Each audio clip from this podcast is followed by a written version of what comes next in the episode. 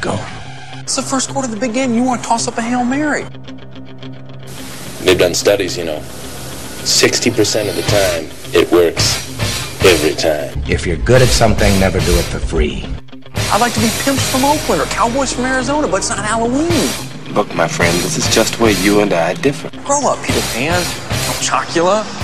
If my answers frighten you, Vincent, then you should cease asking scary questions. All I do is win, win, win, no matter what. Got money on my mind, I can never get enough.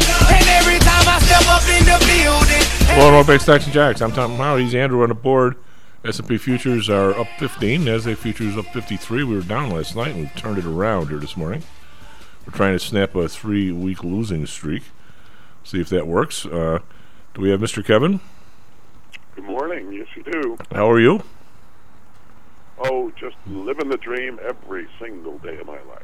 Um, well, you're going to get what's her name coming to visit you on Monday. Do you have a private audience with uh, First Lady? Oh, they rescheduled her, huh? I think she was going to Valparaiso, though. Not No, no, no, no, no. She's coming to your place first. I just heard it on the radio, so I'm ahead of you on the Oh, I'll believe you. I'll believe you. No, I well, I actually, uh, depending on whether she goes to our South Bend location or our Elkhart location, I may or may not be there.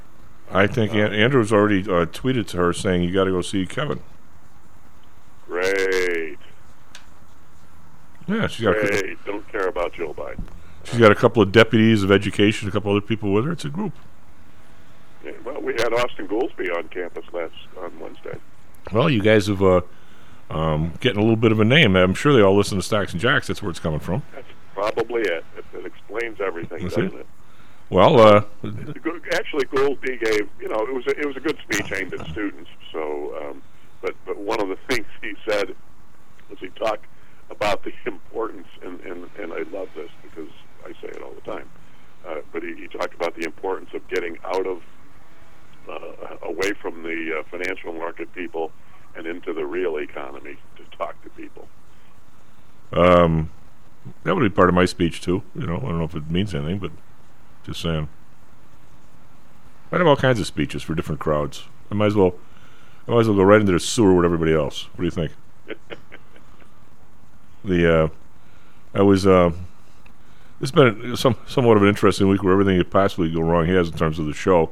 Even though this morning the trains were 15 minutes late for poor Andrew coming in, uh, but we're here and uh, the, uh, the the politics in Chicago now is taking a huge.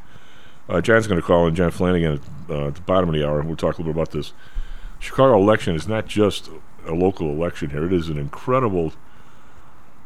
Really, it's a it's a almost a what do you want to call it, Kevin? A, a plebiscite on two different directions of these cities going.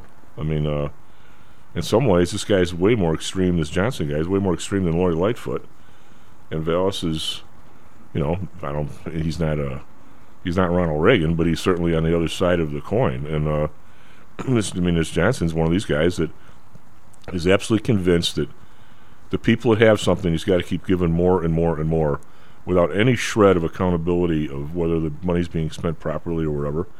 And other pe- and people are just tired of it. It's not this whole concept that if you, in, in one man's opinion, that I don't want to contribute to people worse off. Yes, I do. Yes, I do. I mean, I absolutely do. And, I, and I, by the way, we all are. Um, but I think someplace along the line, when you have your schools uh, getting whatever the number is, I can't seem to get. I know it was 17 grand a few years ago. I'm assuming it's more, maybe it's not. I say it's somewhere between 17 and 20 per student when they go to a Chicago high school. And all of, and that doesn't include the facilities. That's just per student. I don't know if that's. It seems like a lot. Uh, and uh, I, the product in a lot of these places is, is basically horse bleep in terms of people who can read, write, do math. Now, I know that's a lot of that's family, a lot of that's area. I know it's, it's a real tough job. A lot of people are on drugs. And I get all that. But somehow, when you tell me the number needs to be 25 or 30 or 40, tell me what you're going to do differently other than spend more money. I mean, what, what is what do you what do you see are the changes that need to take place, being it the education, being the families, educate the family, whatever.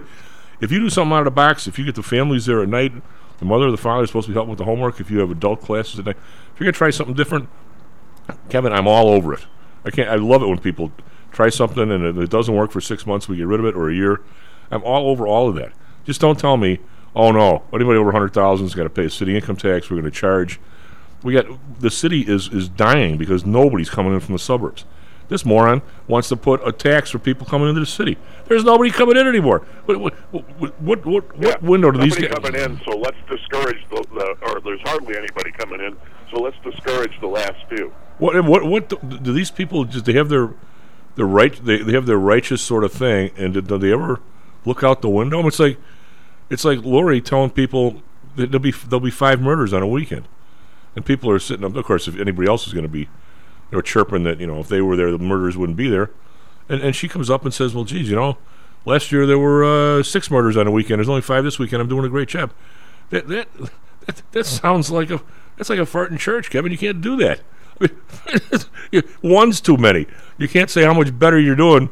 I mean, I, I mean, and she, thinks that's progress or something. And it's, in some crazy way, I suppose it is, but it, it's it's not the time or the delivery, if you know what I mean. It's just, it just, So, so you know, what what kind of solutions do we already know work? And the answer is that there there are a couple of uh, situations. So one is we know that um, enterprise zones worked until we got to the pandemic response and decided to just send everybody home yep, but we we know that creating tax incentives for people to put um, uh, to uh, open businesses and open facilities in underserved or uh, underprivileged areas meant jobs in those areas and meant access to jobs that paid pretty well uh, for people who otherwise would not have the reliable transportation they need or the affordable transportation they need to be able to get to work elsewhere. We know that worked, and uh, and and yet nobody is pushing for more. So uh, um, that that was uh, Senator Scott's baby, uh, uh, Senator Tim Scott from South Carolina. So that's that's one. What's another one? Well, you know, we have seen all all manner of instances where we're solving issues in the business world, and when you solve them in a profit model, then they scale up. So you can, you, you government can do whatever it wants. It's it's it's finite though. Whatever whatever you think government can do for you is limited by the amount of tax money you can collect, and there is only so much you can collect uh, before there is no more. So it is it is by definition capped, and so what you what you know what do you want to do? What's a good example? Well, a good example is um, Walgreens distribution centers. Now, you know, I, I hate to uh, throw up anybody who is in the uh, uh, the pharmaceutical world as an example of anything, except that Walgreens has uh, started building a by building a dis- distribution center in uh, South Carolina, where they designed all of their systems and utilized all of their technology to make it uh, a place where both people with handicaps of all kinds and people without handicaps could work side by side with equal productivity. And so they created this whole environment where they were they became one of the best employers in America for people who have all all kinds of handicaps, whether it's speech, whether it's physical, doesn't matter. So why is that profitable for them? It's profitable for them because their rate of turnover among that group of workers is trivial. oh yeah, it can't be very much. It's the best place to work. So they save a ton of money on turnover related expenses, productivity, uh, hiring expenses, all those kinds of things. They have now are systematically rolling it out all to all of their distribution centers worldwide, and other companies have come in to see what they're doing and are starting to copy it. So now we have a uh, we we are systematically solving a problem of employing people who have uh, various kinds of handicaps. That's you know that's because it's profitable, and there's so many more examples of that out in the world, and yet none of these politicians are going to glom onto it because you can't divide uh, your voters into constituencies so that you have one that's reliable for you. Well, I have a, I, I applaud the Walgreens for doing that. Yet I am, as a free market economist, which I still am, I am appalled, absolutely appalled at the size and the influence that the government has given Walmart and CVS, and and I guess Walmart pharmacy on top of it. Oh yeah, yeah. Like I said, I, I hate to I hate to hold up a anybody in that part of the economy as a shining example, but in that narrow space, it, it, they're doing it because they're doing it. You know, it's a nice thing to do, but they're not doing it because they're nice guys. They're doing it because it's profitable. Well, sure. Well, that's you. You can't ever. It's okay. Yeah. It's okay. I don't care. I want the behavior. I don't. I don't care what the motivation is. I want certain behaviors. Well, there's there's no doubt that if something's not if something has to make sense profit wise, or you can't jam it down people. But I mean, I I, I would love if I had Right. if I That's could. not what you're getting in your, in your mayor's election. no, and and that's that's ultimately the point is they're they're either willfully ignorant, which is probably the case, uh, or they're just ignorant, just just have no idea. I, Either I way, not good for uh, um, not good for uh, the city of Chicago. well, I'm I'm stunned that uh, you know I've read. I was kind of surprised uh, that well, I guess today Roosevelt instead of being the liberal, he'd, he'd probably be well on the conservative side. Uh, I'm talking about Franklin. Yeah, I wouldn't go that far, but okay. Well, he was dead set against uh, municipal uh, government unions because he thought the the the, the uh, negotiations would never be arm's length because they could influence the politics. Well, duh, and uh, so here here you have the. I don't see how the NLRB. Um, maybe maybe because they're. I mean, people are afraid of anything woke these days. I mean, people are absolutely afraid to say anything, and uh, how that union is not being sued for putting up this kind of money for a mayoral candidate.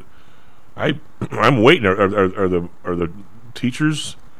I mean, whoever runs the thing, are, they so they t- intimidate other people so much? I, from what I understand, and I you know I don't know their I haven't been in their books.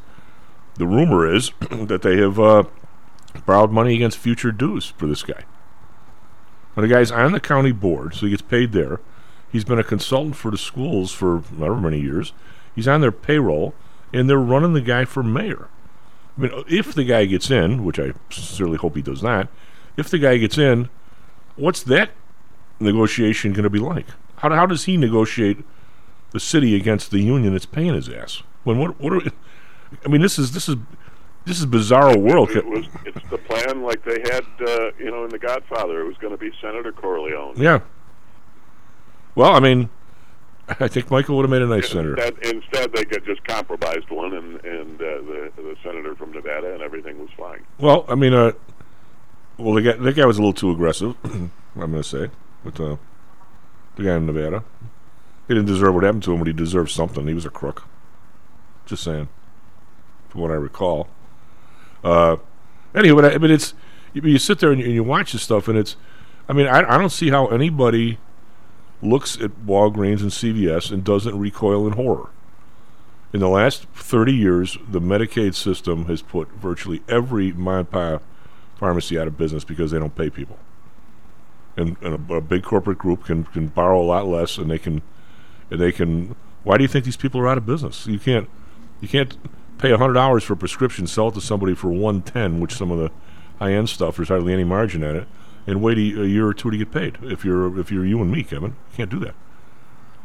Get Walgreens and CVS, they go get money from these places, and they manage to do it. I mean, the idea that now they gave all the COVID shots. Did your doctor even have a COVID shot? Did he get paid for any of this stuff? No. They've taken all that over. Why? Carl sent us what they, what they were doing was at Kentucky, I think. Instead, uh, you know, i i anybody who was uh, giving out the COVID shots, uh, if they were tied into Anthem, they were getting a bonus. Yeah. Well, it's it's crazy stuff. What uh, when does um, we got to talk a little bit of sports even with John a little bit. When when do all these tournaments start? What next Tuesday? Well, the, the uh, Well, some of them are uh, starting now. uh, well, the women are right in the middle of it, so all the women's conferences are doing, um, uh, you know, are, are, are, will culminate this weekend. But uh, the the smaller conferences, you know, your your Colonial Athletic Association and your Southland Conference and all those, they're they're underway. They're they're just they're getting started now. well, the Big Ten's going to be at the uh, United. Yeah, there were some games last night. The Big Ten is the weekend of the 10th. You know, the weekend where it includes Friday the 10th. So they probably start next Thursday. Yeah, they're at the United uh, Center. they they still have one regular season game left, as does the ACC. Well, this is a, a year where a lot of there's a lot of teams right in the middle, and I'm not so sure any one of them couldn't couldn't go somewhere. I mean, I, I wouldn't. I would not be stunned if Indiana made a little bit of a run. I wouldn't be stunned if Northwestern won a couple games in a row. They're all there's a lot of teams in that that category. They're all bunched in there. Northwestern lost to somebody just this week. They lost two in a row after being after killing everybody. They lost two in a row. Now. Might have been Penn State. Um, Um, Michigan lost again last night, so they're they're hurting. They played uh, two overtimes against Illinois. Um, Michigan scored the last seven points of regulation to force overtime. Then they then uh, uh, Illinois scored the last seven points of the first overtime to force the second one before they won. So you know both teams uh, both teams had their uh, had their games in their pockets uh, before they finally got to the second overtime and settled it. The S&P futures up 13, Nasdaq futures up 37. We'll be right back, Mr. John Flanagan. We'll talk about more about the city and how it's to affect everything here. Uh, these things all add up to other stuff. Uh, we'll be right back, Stocks and Jocks. How much confidence do you have that your investments will make you wealthy? Do you truly know the odds? Welcome to Luckbox. The control freaks guide to life, money, and probability. Luckbox shows you how to gauge the likelihood of success before you commit to an investment or any other decision. And Luckbox is free for one year at luckboxmagazine.com/jocks. Each new issue dives deep into the current investing climate, separates the signal from the noise with relevant trade ideas, and equips you with cutting-edge tactics you don't already know.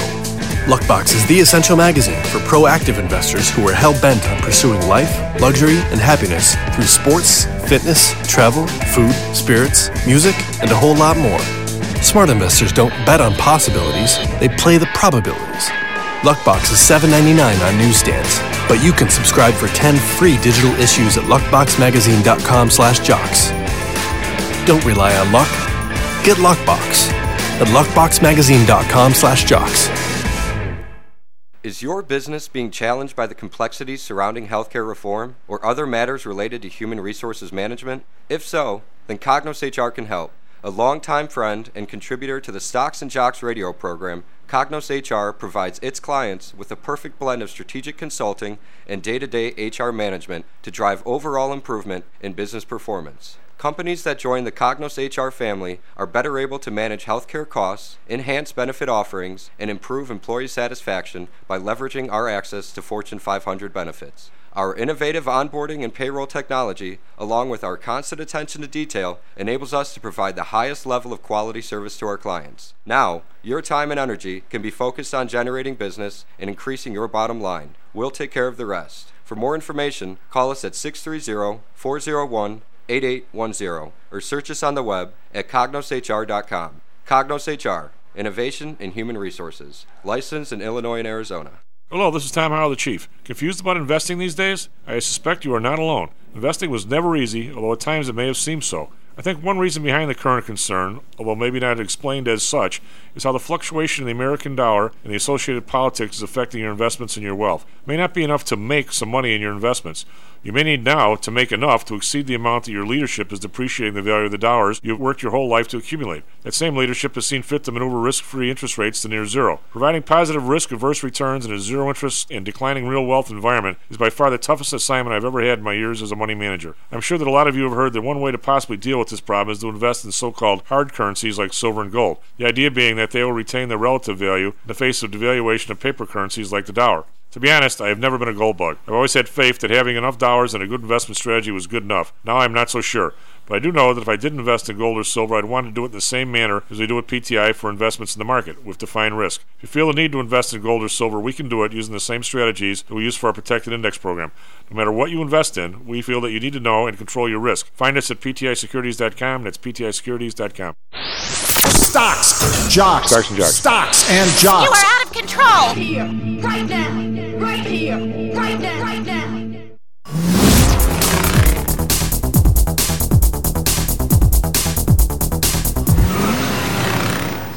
Well, Bank Stocks and Jocks. I'm Tim Allen, on the board. SP Futures up 15. ASA Futures up 41. We were up yesterday, and last night it looked like we were going to give it back, but we flipped the other way, and we're heading north here. Uh, Dow Futures up 84. Individual stacks in the Dow. You got Apple up a buck 69. Uh, Nothing major. Procter & Gamble up 153. The big mover yesterday was uh, Salesforce was up almost 20 bucks. So they came in with uh, surprisingly good numbers. Over in Asia, we've got the well, as soon as this thing comes back uh, on here, I'll, I'll tell you what's going on in Asia. Uh, I don't know why my machine is balking at Asia, but it is. Uh, anyway, other individual stocks, we've got, uh, well, like I say, in the down, not much. We've got uh, gold is actually up 1180 here, so we're getting a run up in that. Uh, man, I want you to do traffic weather sports while my machine comes back to life. Andrew, are you there? Oh, sorry. I want you to do traffic weather sports and uh, give us your, your read on where the snow and the rain line is going to be today. All right, here we go. Nikkei up 428, 1.6%. The Hang Seng up 138, uh, 0.7%. Shanghai up 17.5. Uh, Asia markets rise as a private survey. Private survey shows sharp recovery in China's services. Okay, then. DAX up 169, 1.1%. FTSE up 10. That, that's a 0.1%. It's not much at all. Okay, Crown up 58.8. So the FTSE's lagging a little bit. Yesterday, Dow was up 341, S&P up 29, Nasdaq up 83 after being down in the morning. It's a big turnaround to the upside. Uh, the bonds 4.01, actually down five basis points, but over four percent. Uh, one down three basis points, 2.72, but again high. Japan right at the same number, 0.50, the top of their range. Oil down 42 cents, 77.74. Brent down 51 cents, 84.24. Natural gas up 5 cents, but still under 3 bucks. 282. RBOB down 2 cents, 267. We got gold up 1180, 1852. Managed to get back over 1850 here. Didn't look like it was going to do that for a while. Silver up 24 cents, 2114. Copper up a penny, 409. We've got Bitcoin down 1100 bucks is, is a Silvergate. Looks like they're going to declare bankruptcy. Uh, 22,336. We'll have more on this story in a little bit. Uh, and we have the U.S. dollar is uh, up a little bit, uh, not much. Euro's 106. The British pound 1.20, so kind of right hanging right where it's been. Uh, Andrew, what do you got for us straight up? Traffic weather sports, and I'll get this Silvergate story. All right. Uh, starting off with sports uh, tonight with uh, basketball. The at 7 p.m. the Bulls are going to be playing the Suns. And that's at Chicago time. Uh, last night the Blackhawks lost to the Stars, ending their game five to two. And tonight the Coyotes are going to be playing the Hurricanes at 8. Andrew, why don't you go over to the Blackhawks, show them you can skate, and then they'll trade you. Well, even with how bad I am at skating, I probably make it. Yeah. Uh, but uh, let's see, over Chicago weather, we're at 37 degrees, uh, cloudy weather, and yes, we have that winter weather advisory. Uh, now, it looks like that goes till about 10 p.m. Uh, it looks like we're going to get about 2 to 4 inches, uh, but there's a big emphasis on the snow being slushy. So look out for very wet, gross snow today. Um, over in Phoenix, they're at 42 degrees, cloudy, to have a high of 61. And finally, for Chicago traffic, um, nothing too major to report on the inbound expressways. Up north on the Tri State Tollway, um, going north, just before Willow Road, uh, an accident investigation site has been causing very heavy delays around there. Uh, pretty deep in the red for so early in the morning. But other than that, traffic is as usual. So that's all I got. Cryptocurrency heavyweights, including Coinbase Global and Galaxy Digital, and Thursday dropped Silvergate Capital as their banking partner after the lender's latest filing raised questions about its ability to stay in business. Dropped them like a hot rock, they say. So anyway, so we we have uh, Kevin and Jan. Yes, you do. Good morning, Kevin. Tom. How are you, Jan? Um, are you gonna ex- are you gonna explain uh, Chicago politics? That's just as a, a quick aside. Just when you think you are are tired of the the, the absolute up, up, uh, outrage you feel against these politicians and the, the losers that run this state. We have, I mean, I've, I've talked from time to time how the four or five year plan for the Byrne interchange took what eight and a half, Jen, nine, something like that. And uh, so we went from four lanes to three downtown for however many years, making this huge problem downtown. So you, even though the, the rest of the expressways were open, you could never get through downtown. Now they stopped. This thing was over a couple of months ago. They must have given the the only people that can do jobs around here, the couple engineering firms, and go nameless. Now we're going to start a three-year plan on the Kennedy. You can't tell me that they couldn't have done that at the same time, where the lanes were blocked anyway. What's the point? Now we're to the lanes we just opened. We're to close again. Is this this something's going on with your somebody's phone. Is anybody here? I'm gonna think it's just me. Anyway, I, I the way this works out, and all the same people getting all these jobs. And there's a, a Lagrange Road project where I went by there the other day, and there's three people working on a mile long bridge on two sides. I don't get that. I guess you get to work from home now if you're in construction. Andrew, what is uh, what are you doing over there? Just, just asking. Okay. Uh, you might have to do something over there. anyway, this uh, crypto story. A lot of these companies must be hanging like by a thread, and I don't know how these these uh, they don't have a central clearing uh, firm, and I'll explain how that works in a little bit. If you have, uh, well, first of all, in stock, there's always been clearinghouses, but in options, the first thing you did when you when you created the Chicago Board Options Exchange was the was the was to put together Options Clearing Corp. That really was the the huge uh, in well, the advance was to have. Do we have somebody? You, I appear to be connected now. All right, I, I blame Andrew. Just saying. I blame you. Yeah, I'm in the other room. Or it could just be Doesn't like matter. Could just be the bad vibes this week. Everywhere, every, everywhere I went, you know, somebody's missing a train or doing something. It's like the the I must have must have snuck behind a blackhead. Good thing the trading's been good though, so my clients are happy. We had a good week that way. But uh, somehow or another, a black cat must have snuck in front of me somewhere. But that'll end today. You know, be, today will be a good day. Just saying. So we're just talking about this uh, Kennedy Expressway. Kevin is uh, they're now going to spend three years on the Kennedy with lane blockages that they couldn't do the same time they had the, the lane blockages downtown. And I'm going to say the reason why that is is you can only have two companies, and they only have a certain amount of employees, and they're going to go at their own speed. And by the way, they they control the city, they control the state. Maybe we should put all these people in jail and try somebody else for a while or something. Is that possible? I, think that would be the perfect solution, actually. Um, so we are, are we sacrificing John? Or are we getting him back too? Just just just covered some bid rigging stuff in, in business law class. Yeah, it's. I mean, it's. got to get John on. on. He, he's he's going to zoom into my class on Monday anyway. So talk about uh, real estate. So we, we need to uh, we need to plan. You don't mind if we spend the show doing that, do you? Uh, no, I don't have an issue with that. What uh, the real estate? I, I I'm just kind of curious. I mean, when we talk about the politics here, it's it's not it's not just you know who who you like in office. I mean, uh, the people next door to me actually. You know, we used to live there. Uh, Kevin, when I moved in, was Blackjack, uh, the guy for the pitcher on the Sox. Oh, McDowell. Yeah, so he had a it's a it's a it's a lot and a half. So he's got a 37 and a half foot lot. Um, the uh, I think that's John texting me that he can't get back in. Uh, so you better call him, Andrew. Um, what I'm thinking.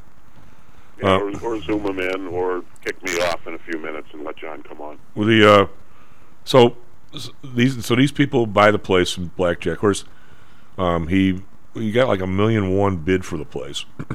Turns his nose up at it. We had some kind of a recession back then. It must must have been a 2000 thing.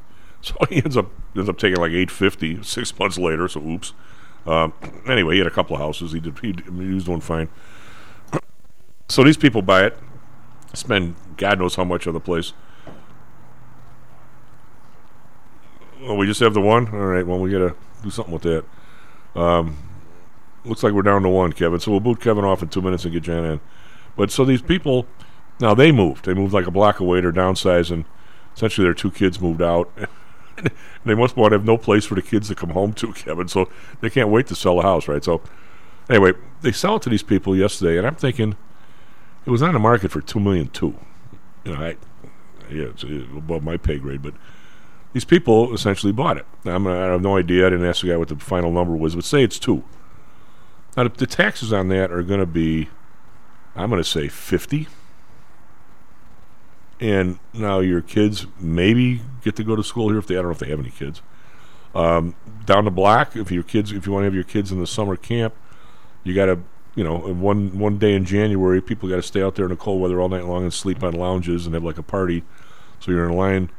I mean, and all of a sudden somebody comes in and now somehow you're the villain because you're not giving enough to other people and we have to tax you even more. I mean, what, what who the who the hell can come up with that kind of money, Kevin? Unless you got big checks from COVID from somebody. I mean, it just well, how, how much more do they? Some of these people are paying, you know, and, and they've got some dough. It's a nice neighborhood, but 25, 30, 35, 40 grand in taxes, and your kids go to private school. I mean, and, and there's there's not a park around. Uh, I mean, um, I mean, thank you, sir. May I have another? I mean, wh- wh- how f- how far can you push? I guess before people say the hell with this. I- You know, would be my question. Do we have still have Kevin? We, I, we should. I have no idea what's going on with these phones today. Why don't you see if you can get Kevin in on Zoom or or Jan? Okay. And meanwhile, uh, but I mean, it's the, the the economics of the situation are just, and somehow people, there a lot of people still have this incredible faith in this too shall pass. And I, I don't. I mean, I, I really wish I knew the answer to this because there's schools on the south side that my family members went to. They used to have like a thousand people in them, and they've got two hundred. And the average the average reading score coming out of eighth grade is like third grade. It would. I don't think there's any rec- you know real uh, resolve is it just where how bad things are, and I and you look at the the crime in Chicago, and Lori was talking about the the criminal element, you know, whoever they happen to be, criminal element has made a, a major shift ahead of society, and that a lot of the people actually doing the carjackings and holding the guns and the murders, because we actually have tremendous, t- tremendous, we have very strict gun laws here in the state of Illinois, and now everybody, the the the, uh, the guy, the two three kids who stole a car and whacked into some guy on the south side last week, and, uh, and the guy's dead. They're 13, and they were let right out. We don't have the Illinois law is very harsh when people have guns. Is very lenient for juveniles. So who's ever a no good Nick now has the juveniles do the stuff, and we are we whoever is running the place is is totally okay. John, we have you. are you are you zoom are you zoom are you zooming or phoning? I'm phoning. All right.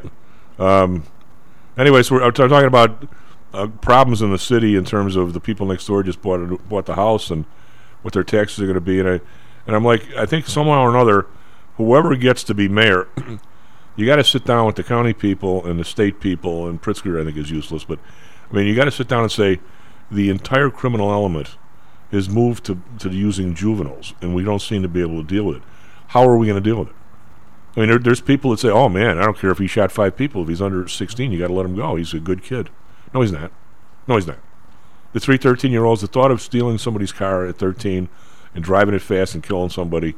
I mean, John, I don't know if these people are, are even remotely uh, able to be, you know, whatever, changed back to whatever. But I mean, somehow or another, there needs to be some adult people in the room and say, okay, we've got re- these hor- these horrible, not horrible, these very strict laws for adults. We got nothing for juveniles. Now look around. The people doing all the damage are the juveniles. They're carrying the guns. The other guys have have, have maneuvered around us. What are we going to do about it? And, um, I well, you know, the instance, you know, this week on Wednesday, you know, losing a, a police officer. Yep. To to a Jew, um, someone who had been in the system when he was younger, and got let off with, you know, was held briefly, and you know, went out to, you know, commit this crime, and now he's still in critical condition. The last I heard, but the, the policeman who was shot did get a shot in at this guy and hit him in the head. But you're right. The, the profile of you know the the perpetrators has changed so much, and our social science or whatever is lagging behind it and treating it as something that it isn't anymore. Um, where you get juveniles who are far less innocent and far more dangerous than the criminal justice system ever contemplated. And we haven't kept pace, I don't think, with, with understanding how this happened or how it's been allowed to thrive. Um, it's going to take more social scientists, you know, politicians to fix it now. why? Uh, there are. why? Why do, would it take somebody with the, the brain of a gnat, if that, to say, okay, if I shoot somebody or even use a gun in a robbery, uh, I get minimum 30 years. But if I can talk some 17 year old into, into holding the gun while I steal the rest of the stuff, he gets let right out and I'm okay. How, how is it, how do we not anticipate even the dumbest among us realizing that that's the workaround if you're the crook? I don't know. And it, what floors me too is how unwilling it seems that the state's attorney is to add in the fact that a weapon was involved when they decide whether or not to charge people or to hold people. And some of is pretty clear cut to me. um, that a weapon was involved and the person was, was, holding it or had possession of it somehow. And yet this doesn't rise to, to charging it with, you know, a crime committed with a weapon. Yeah, I, I'm just, you know, I don't, I don't think there's you know, enough respect for the laws we have now. Um, we don't need no kind of control. We don't need more anything. It's all there. We have a willingness and you know a need to address it head on. But I don't know. It's it's it's interesting time with this last election, and you know I really think that the the public sector unions, in particular the teachers, were trying to accomplish this time what they didn't accomplish in 2019 when they wanted Toni Preckwinkle with the entourage of Tim Fox and everybody else behind her as the mayor. And that was, I think, a great disappointment to the CTU because they threw a lot of money into Preckwinkle's campaign. She didn't make it, and they, they weren't going to get fooled again. But the, but the way it's been done, and, and you alluded to this earlier, Kevin, uh, you know, the, the CTU has lent money to these political campaigns. They give it I thought they, I thought they were total, I thought they were contributions, Jen. They're not going to get that money back. Well, this is this is I'm sure how they have you know actually done it, but it isn't being filed that way to the membership apparently because they lent money to Chuy Garcia when he ran against um, Emanuel in the, in the runoff um, Emanuel ran, and most of that money has never been repaid to the CTU. And the same thing with, know, Preckwinkle in 2019, and now with Brandon Johnson, and you've got the national giving, you know, funding millions to Brandon Johnson. Um, this, this, is a wealth transfer from the property taxpayers who are paying the salaries of these public sector. Johnny, do you have the capability of zooming in? I think so. I don't look like much because I've been painting. and I haven't washed my hair since last night. well, what if you could zoom in? We're barely getting you on the If you phone. can take it, I can take it, I guess. Yeah, well, no, no, just uh, just zoom in with the voice. That's cool. You got a link for me? Um, Andrew, can you look come ahead, hook him up with the link? We have to get Karl on Zoom as well. The uh, um, because I was I was talking to my uh, my judge and and lawyer group on, on Wednesday night, and evidently there's a there's a case. I think it's in Milwaukee, but I'm not sure of a. Um, John, you got to give Andrew your email. Uh, I'll, I'll give it to him. The uh, I'll send it over to you, Andrew. Um, we, I guess we got to go with Zoom until we figure out what's wrong. I think what's happening is uh, our, our new our new ATT system does not really play as well as it should with the old our old uh, uh, phone set up over there. So we're gonna have to get a new one of those. But in the meantime, we're gonna we're gonna use uh, Ju- uh, Zoom, and uh, so I guess. you can text it to me and I it on my phone. Well, until you until you we give it get it to you, uh, we will uh, we just keep talking because it's better and better than uh, nothing. Um, so yeah, but anyway, uh, John, they, evidently it's, it's a 16 year old kid. I don't know who God knows where the father is. Of course, that's the root of a lot of this. Uh, the father's nowhere to be found. The kid shoots and kills his mother. So they don't want the the the the, the people that he's really a good kid and we just we just somehow harmed him along the way. They want to, they want to let him go. My judge buddies are to where? he just he's gonna, he's gonna go home. He just he lived with his mother. She's dead. Uh, where- you gonna give the kid run of the house? I mean, uh, like like if it's his lease. I mean, what are you gonna do? How do you, how do you not put that kid in the system? It's, it's too late for any of the other remedial things you could do, you know, with youngsters or adolescents. I think it's just past the, that tipping point. There's, there's no way of really fixing what we allowed to get broken for so many years with a whole swath of the population. And now we have to deal with it the only way we can, which is incarceration. Well, I mean, and that's, and that's a horrible thing to do. But I do. I know it is. It, it, it maybe shouldn't shouldn't have to be that way, but we, we don't have any other alternatives anymore. But I mean, you, somehow you, you you have to look at it. And it's not it's not a, a black and white issue because I think if you go to other states, in some areas, um, the same problems are there, and everybody's white. So it's not like it's. I think you got problems in Appalachia. I think you got problems in the South. You got problems in. It, it's not a color issue; it's an economic issue. But I mean, if you go down to some of these areas, I mean, what percentages of the fam of the kids have a father that they even know? What what percentage of the mothers work? What percentage are on some some sort of dole? How many people are on drugs? I mean, the, the, I think the the whole the whole picture is horrible. I mean, it's just horrible. And, unless you unless you decide wh- what's going to be the solution, is it getting these kids out of here for the summer, taking them somewhere else? So, I mean, I might. Mean, I don't want to sound like it's the Hitler Youth, but maybe that's part of the solution. Get get them the hell out of there. At least they won't get shot. Uh, and, and, and I mean, I, I don't know what. Unless you get your hands around the whole issue, I don't see how you can even. There's this far away stuff where oh no, everybody's everybody's really good kids and they'll just all be okay if we throw more money at it. I think there needs to be some plans. There needs to be. I I, I want to see this. And plus, who are these people having all these kids and don't take care of them? I mean, that's that's a problem. When's the last time we prosecuted one of those guys? I mean, uh, I mean, it's I, it's just a totally different world, John. And I don't think, I don't think the the rest of the country, if if it's it's half of one percent of the population, the rest of the people could probably pay for the problem, and out and without without any kind of sweat. But it gets to be in those areas, what do you suppose it is? 40%, 50, 60? There's still a lot of really good people and good families. And what rights do they have? Zero. Um, we just texted you a, a Zoom link, Chance, so we can come in that way. Um, but yeah, I don't know. I don't know how you even. I mean, these schools. Do, do you do you tear them down? Do you use them for homeless shelters? I mean, what do you do? Why do why do you have a fifteen hundred person school uh, with 150 people in there? Now, obviously, you don't want these kids walking another two miles in another direction or taking a bus into some other even worse neighborhood. I mean, I get why you want to keep them open, but how, how, how efficient is that? I mean, use it for something else. Use it for adult Let me education. see if I can switch to, to Zoom time. Hang on. All right. I mean, uh, there's got to be a way. There needs to be some imagination here, and I, I, for one, don't mind paying if I think somebody's thinking. I don't want to pay just to do the same thing over and over again. I mean, I and I think my attitude is is a real lot, and, I, and some people are going to accuse guys like me of ah, you, you don't care, you just you know you got you got dough, you live in a nice neighborhood, blah blah blah, you don't care. That is absolutely the furthest thing from the truth.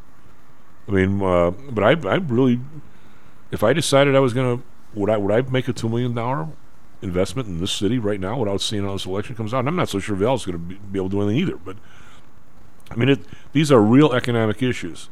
When you start talking about people leaving, you got to start talking about, uh, you know, the, putting an infrastructure in to, to a real real thing that five years from now maybe nobody uses. I mean, we're going to try and put, spend a billion dollars on the red line extension. Of course, it's going to take us like six years. Why? It's like three miles, four miles. Um, I mean, it's. I mean, all, all this stuff. There, there isn't anything we do that doesn't appear that we couldn't do a hell of a lot better. And I don't.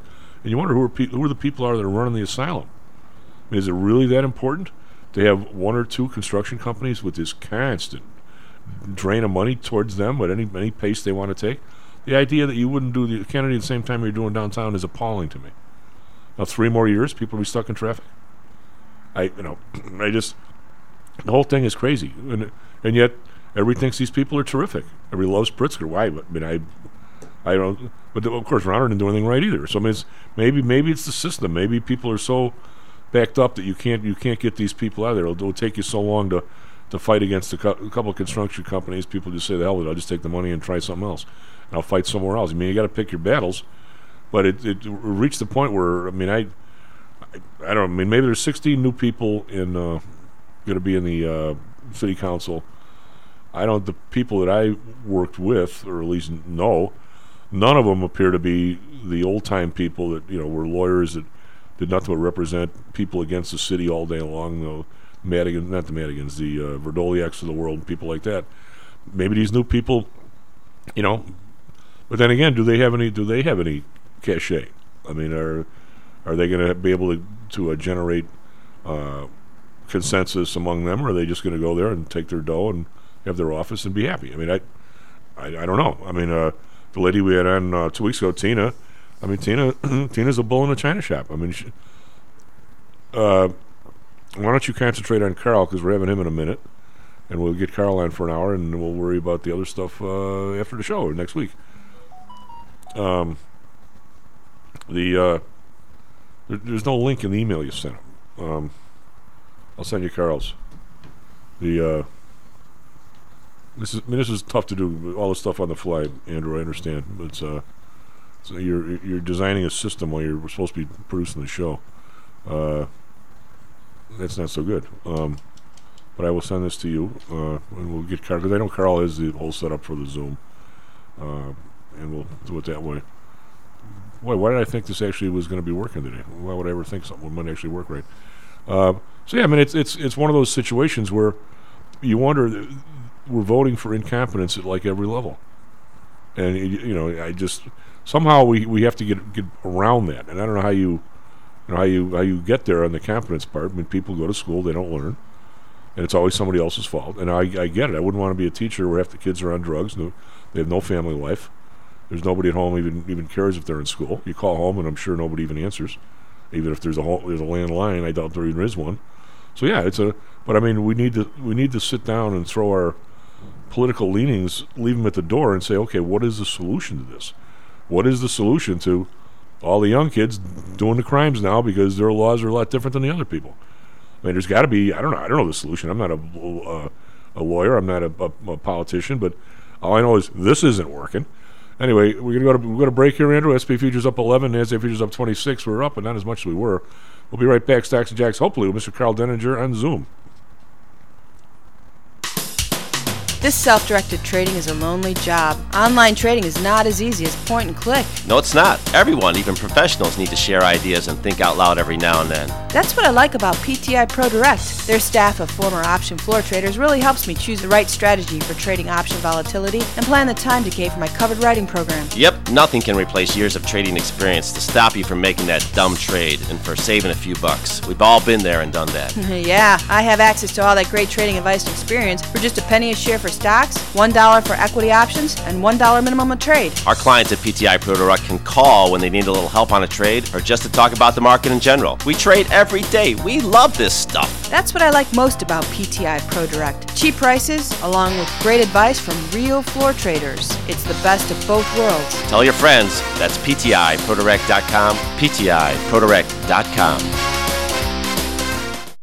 Interested in promoting your business to a high end audience comprised of entrepreneurs, traders, executives, and the everyday business person? Consider advertising on Stocks and Jocks. With a devout listenership covering the Chicago market along with a vast online presence, advertising on Stocks and Jocks may be just what it takes to put your business over the top. For more information, contact me, Matt Weber, at matt at stocksandjocks.net. That's matt at stocksandjocks.net.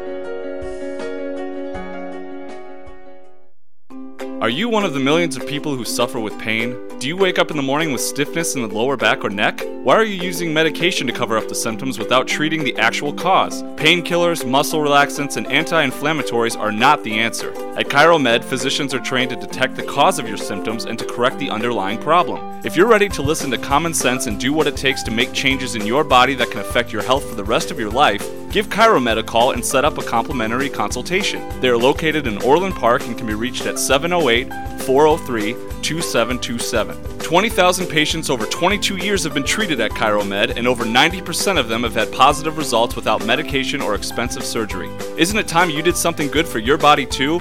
Give ChiroMed a call, 708 403 2727. That's 708 403 2727. Let's get you pain free and living again. Well, stocks, jocks, Stocks and jocks. stocks and jocks. You are out of control. Here, right now, right here, right now, right now.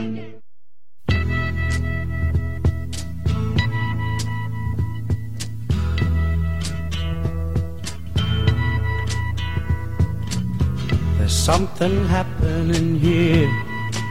Blowing up back Stocks and Jocks. Time tomorrow, and we're on the board fighting a good battle here today with the uh, telephone lines and so forth. But we think we're going to have Karl on Zoom. SP Futures up 11, and NASDAQ Futures up 22. Karl, are you with us? I am. And you're very clear, too. The only issue now is that you're in the same line as the commercials. So we're going to have to rearrange that as well. So Well, you know, it's minor little details. No, you got uh, the nice thing about this is I actually have a real studio set up with a decent microphone and everything else instead of a telephone. you sound way better than you ever have. Well, that's because I do this sort of thing once in a while. well, the the guys who set this up originally 12 years ago did such a good job. It's, it's essentially lasted without anybody else looking at it for all that period of time. And now I'm going to. Try, all those guys are even still alive. I'd have to track track one of them down. I, I think the issue is uh, according to Kevin, who knows a lot about this stuff, is that the the new phone system does not play well with the old phone machine. It, when you reset it, it goes for a day or two, then it just they don't play well. So someone Well, the yeah, the issue that has come up is that 20 years ago, 10 years ago, um, although certainly 20 and plus, phones were actually run on what we used to call DS0s. Uh, your so-called POTS line, your plain old telephone service, which was you know just a pair of wires, right? It actually consumed in the telephone network a 56 kilobit channel. So your T1, which was the standard by which data moved around on the phone network, was 24 of those. And each of them was 64 kilobits, and they all had a defined time slice, and the top bit was stripped off for control information. So, for example, you know, the guy just hung up the phone, the guy just picked up the phone, whatever. So it was 56 kilobit channel. Well, that doesn't play well with trying to switch packets around. And so the cellular system over year over the years uh, used to be that if you had Wi-Fi calling on your cell phone, you walked out of your house, your call would drop. And the reason was that packet technology doesn't interplay well with okay, we're going to take this time slice, and that time slice is where your call goes. Packets don't work that way. Packets come in when they come in. They don't come in for a short period of time. And as long as the jitter is low enough, speech and even video works really well. So when phones went to LTE, which is a fairly recent technology, um, now we have 5G, which is also packet switched. But when they went to LTE, all the carriers took the same kind of certificate based VPN technology that is used by large corporations to secure communication so that, uh, for example, I can sit here in Tennessee and I can work for somebody in Illinois. And there is absolutely no way anybody's going to pick, be able to pick that data off. They all hook that into their telephone networks because LTE is a packet switch technology. And now all of a sudden, you can be on a Wi Fi call in your house. You walk out the door and it switches over to the phone network and the call does not drop. And likewise, you can come home while you're on a phone call in your car, unplug your phone from the car charger and the Bluetooth, and walk in the house and, and continue speaking because the two seamlessly interchange with each other. Well, Zoom is a packet technology, but trying to mesh the old circuit switch stuff and a packet stuff just doesn't work out real well. No, it seems And to so- be uh, degrading by the by the day. Well, part of it part of it is that it just doesn't the, the technologies really ought not used to be used together, and and so you know it's it's uh, I don't know if it's progress or not. I, there's there's issues with things like Zoom um, because Zoom is essentially a Chinese company. So, uh, but then again, I don't care if the Chinese know what I say on a radio show. You love it because you're criticizing them. Well, you know, I can I can say that someone ought to nuke Z, and uh, I can actually do that. If I do that on Twitter, I'll get ban hammered for it. But Well, I can, they but I can do it on the air. You know, uh, we- normally, first of all, my big question I'm going to ask you: Why is uh, since we we are the, third of March? Why are we, why are there no labor numbers today? Is because February is a short month? We had two holidays, or what? You know, um, I was expecting the labor numbers, and then I, I went and I looked at last month's uh, BLS data. Oh, uh, well, you know, the next one comes next Friday. I'm not entirely sure why. It's it. It probably has to do with where the sample week is, because the sample week is the third week of the month. Okay, and so maybe somebody at BLS said, "Oh, we can't get it done in that you know X period of time." Do they push it if the third week has a holiday? Um, no, the, it gets pushed. It, it gets pushed if you if you have a holiday weekend on the week of the release, typically. But I was I was expecting to do labor numbers today. I actually put a tweet out yesterday, and then somebody said, "Oh no no no, it's not." And I'm like, "Wait a minute! I'm looking at this calendar, you know, one of the third party ones that says it is." Uh, and then I'm like, "Yeah, maybe I better go check this." And I, I go look at last month's release, which is of course still up on the BLS website, and it says, "Oh no, no, no, it's next Friday." okay, I think I'll take it from the horse's mouth. Uh, of course, I call them the Bureau of Lies and Scams. So, but uh, you know, they do move the market. Well, you know what's weird, Karl, is I put a spread on yesterday for some of my clients. Um, it's small one, nothing, nothing of any consequence. But the, the volatility, the uh, implied volatility of the index calls and puts today are appreciably higher than Monday. So when I looked at the numbers, I go because my you know I give the uh, spreads my brother and he puts them in, and he I said, Dan, look at look at the labor stuff here. I can't believe it. Know, we're talking about eight volatility difference in the two days. So we did you know some spreads small. He goes, the labor's not till next week. I said, okay, well, why is there an eight point vol difference? And he goes, I have no idea, but maybe the rest of the world doesn't know that. But so Uh, apparently, somebody. Uh, well, apparently, I wasn't the only one that was, uh, you know, was expecting him to. Dave, that kind of a vol difference is not all that small, right? I mean, that's Right. a that's pretty substantial. And so, uh, hey, you know, if you can capitalize on other people's stupidity, who's uh, who's to argue with that? But I will. I'm gonna. I'm gonna lob this one out there as people. Again, this is not investment advice or anything, but we use uh, IB system for our, our uh, Greeks and so forth. But I, I don't think now that we have these daily expirations, I don't think that the that the models are very good on the Monday versus Friday versus Tuesday. They're always, they, always, they always show the implied volatility on Monday as being less than Friday, and I, I think that the models again, I, I you know I studied these models when I was in grad school, right? So it was a long time ago, and there's the reason why the models are used is because they they fit what people are doing in there. They're they're they're imperfect. They always were. That's why the whole idea is to is to have you know to know the imperfections, and that's why you can get some option spreads once in a while.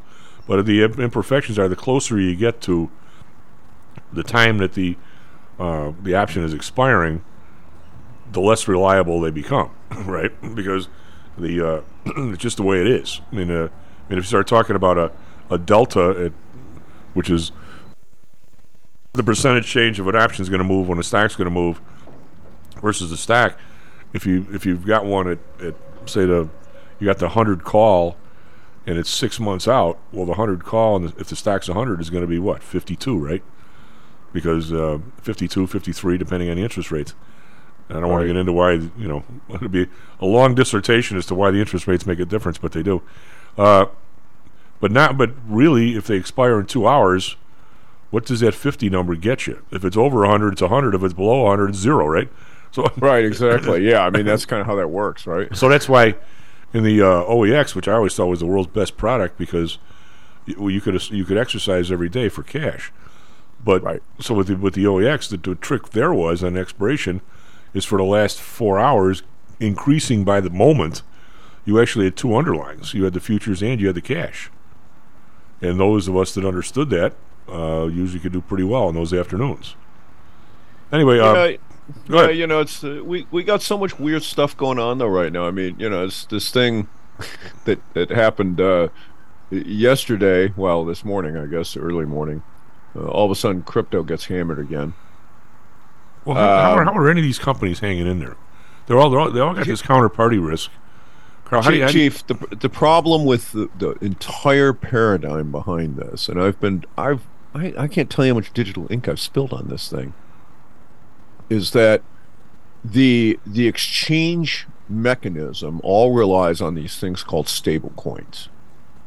And the concept behind a stable coin is that it is absolutely pinned to a, a, a real world currency, a dollar, a euro.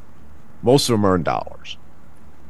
Therefore, in order to create a stable coin that's worth a dollar, you must have one dollar. Okay?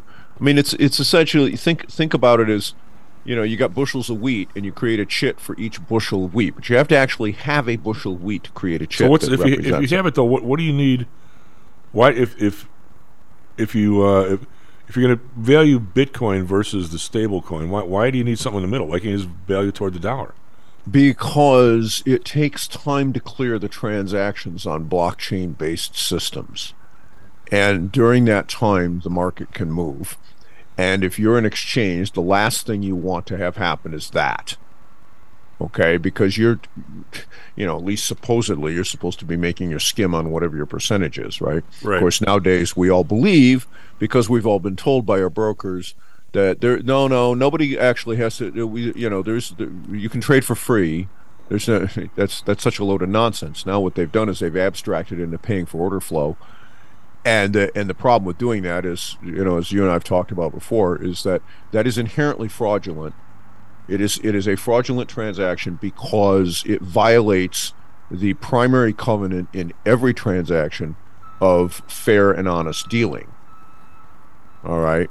So this is one of the things that you know that I've been on about for a long time is that one of the reasons we have so many problems in so many areas, whether it be healthcare, uh, education, whatever have you, is that this implied covenant of fair and honest dealing uh, that is in and, and it's actually it's formally in the UCC.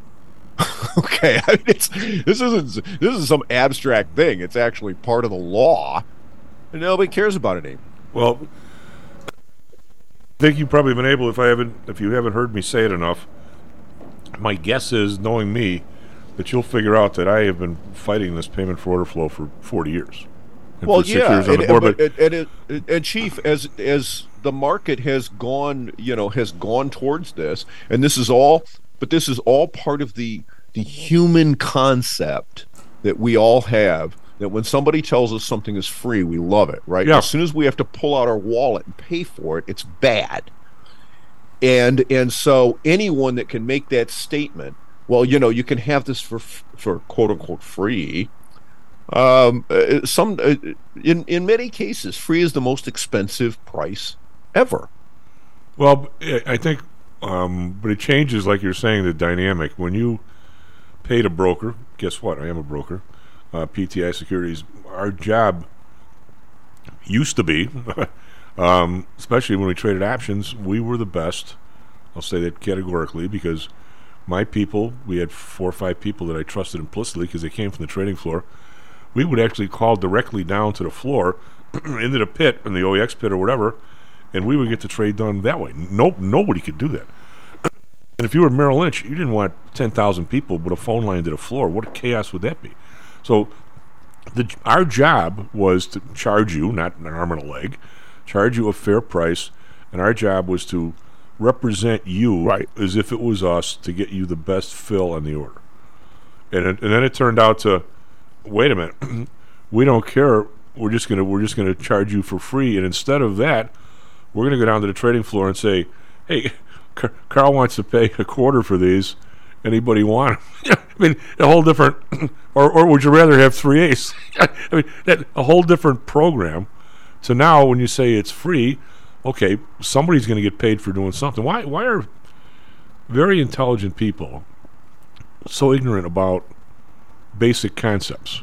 It's free. Well, nothing's free. I mean- well, it, because because chief, it's it is a nostrum that for time immemorial has has been peddled to people, and it works. It if it didn't work, they wouldn't do it. Okay, but you look at this thing that's going on right now. You know, Lightfoot just got deposed, and Yeah. now you've got you've got two essentially diametrically opposite, more or less, people. And they're not really diametrically opposite, but there's there's bad and there's awful that are now your two possibilities, right? How can you how can you realistically have somebody who is the consumer of the largest component of county tax revenues, that is the schools? Yep. How can that person run for mayor? Well, what if he wins? And uh, I mentioned earlier that uh, today, what would you say? Franklin Roosevelt would be a right winger.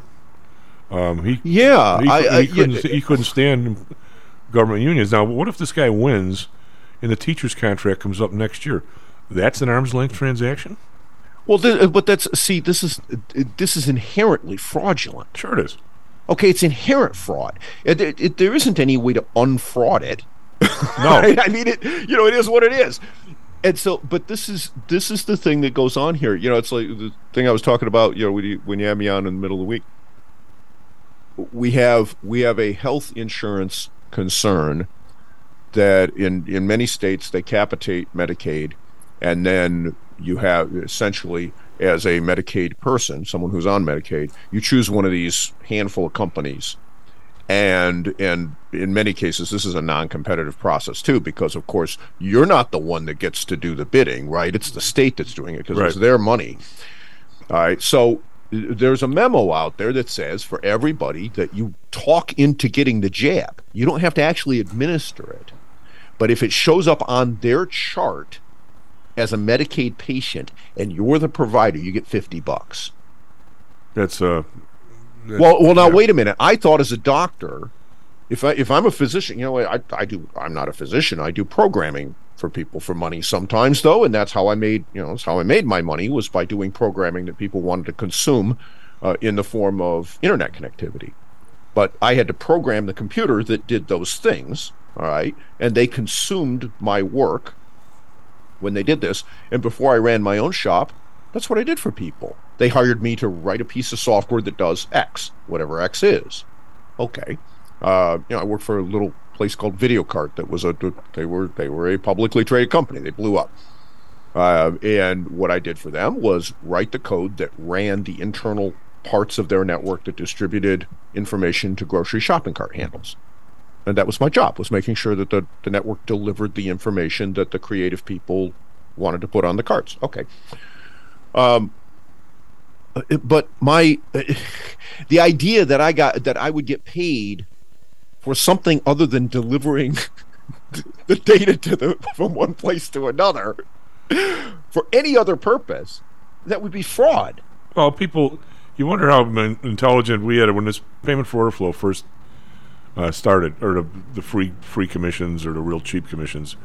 We're giving a seminar out in Las Vegas, and you know we talk to our clients, and we you know we, we fight the order to different exchanges. Sometimes we'd put an order, a spread order, have to go to four or five different exchanges trying to get the price we want. Nobody has any idea that we're working that hard behind the scenes. Right. Right. So, so all of a sudden, I'm giving this lecture, and I go, "What do you guys think about, uh, you know, uh, electronic trading?" And one guy raises his hand and he goes, "It's terrific." I go, "Why?" He goes, "Well, because I don't have to talk to my broker." I said, "I think." Uh, I looked at the guy's name, Mr. Jones, where he was. Mr. Jones, I think you've got it all wrong. and then he says, "What do you mean?" I go, "Your broker doesn't have to talk to you."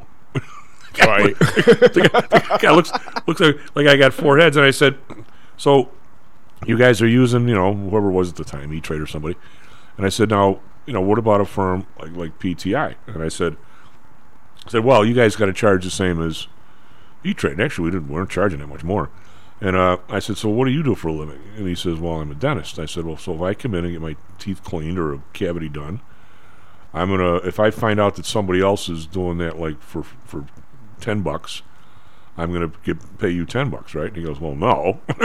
and, I, and, I, and I said, "Okay, so why exactly do you get to talk to my brother for free?" I said, "If you I mean somewhere or another, you have a way where you're getting paid for your services, and that's the way." That's the way the cookie crumbles in, a, in our society, a free market society. I said, if you want to go the other way, we're not set up to do this. If you want him, the minute he picks it up, he's like an attorney, and it's 150 bucks for the first 10 minutes. If you want us to go down that road, I guess we could. I mean, why? What, why do? You, why do you get to talk to him for free when nobody gets to talk to you for free?